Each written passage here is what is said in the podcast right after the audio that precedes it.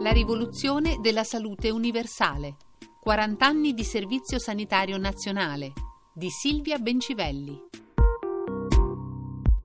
Siamo nel 1978. Con mille difficoltà il Parlamento sta discutendo del nascituro Servizio Sanitario Nazionale. Ma c'è una parte della sanità che a un certo punto viene estrapolata e discussa a parte, ed è la salute mentale. Fino al 1978 e più o meno per i 300 anni precedenti, la psichiatria italiana è stata fondata sul sistema manicomiale. Nell'Italia post-unità questo era definito da una legge del governo Giulitti del 1904, che definiva il manicomio come l'ospedale deputato alla vigilanza degli alienati. E questi ultimi, gli alienati, erano cretini, deficienti, mentecatti, stupidi e idioti. La legge recitava Debbono essere custodite e curate nei manicomi le persone affette da qualsiasi causa di alienazione mentale quando siano pericolose a sé o agli altri o riescano di pubblico scandalo. Insomma, non era una legge che parlava di salute, era una legge di ordine pubblico. In manicomio, in questo modo, ci finivano anche tante persone che semplicemente qualcuno voleva allontanare da casa ragazze madri, orfani, figli indesiderati, alcolizzati, che spesso non ne uscivano più.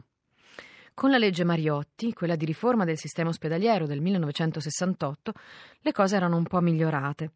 Ma già dagli anni 50 i medici italiani erano in agitazione.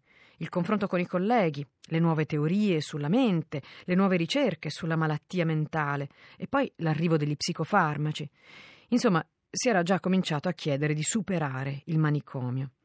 Con i movimenti del 68 poi comincia una vera e propria lotta culturale per la sua chiusura, anche come parte di una critica al sistema sociale e alle sue istituzioni. È in quest'anno, appunto nel 1968, che esce L'istituzione negata dello psichiatra veneziano Franco Basaglia.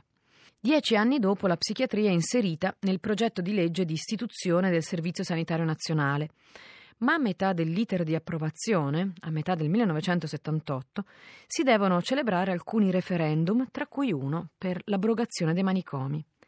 E si comincia a temere che gli italiani, in anni di terrorismo, lo avrebbero respinto. È probabilmente questa la ragione per cui Amintore Fanfani e Pietro Ingrao, rispettivamente presidente del Senato e della Camera, democristiano e comunista, accelerano l'approvazione della legge di riforma dell'assistenza psichiatrica, che sarà la 180.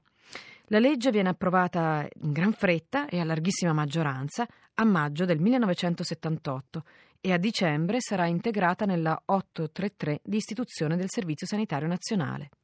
Intanto 78.500 persone, allora internate nei manicomi, riacquistano la libertà.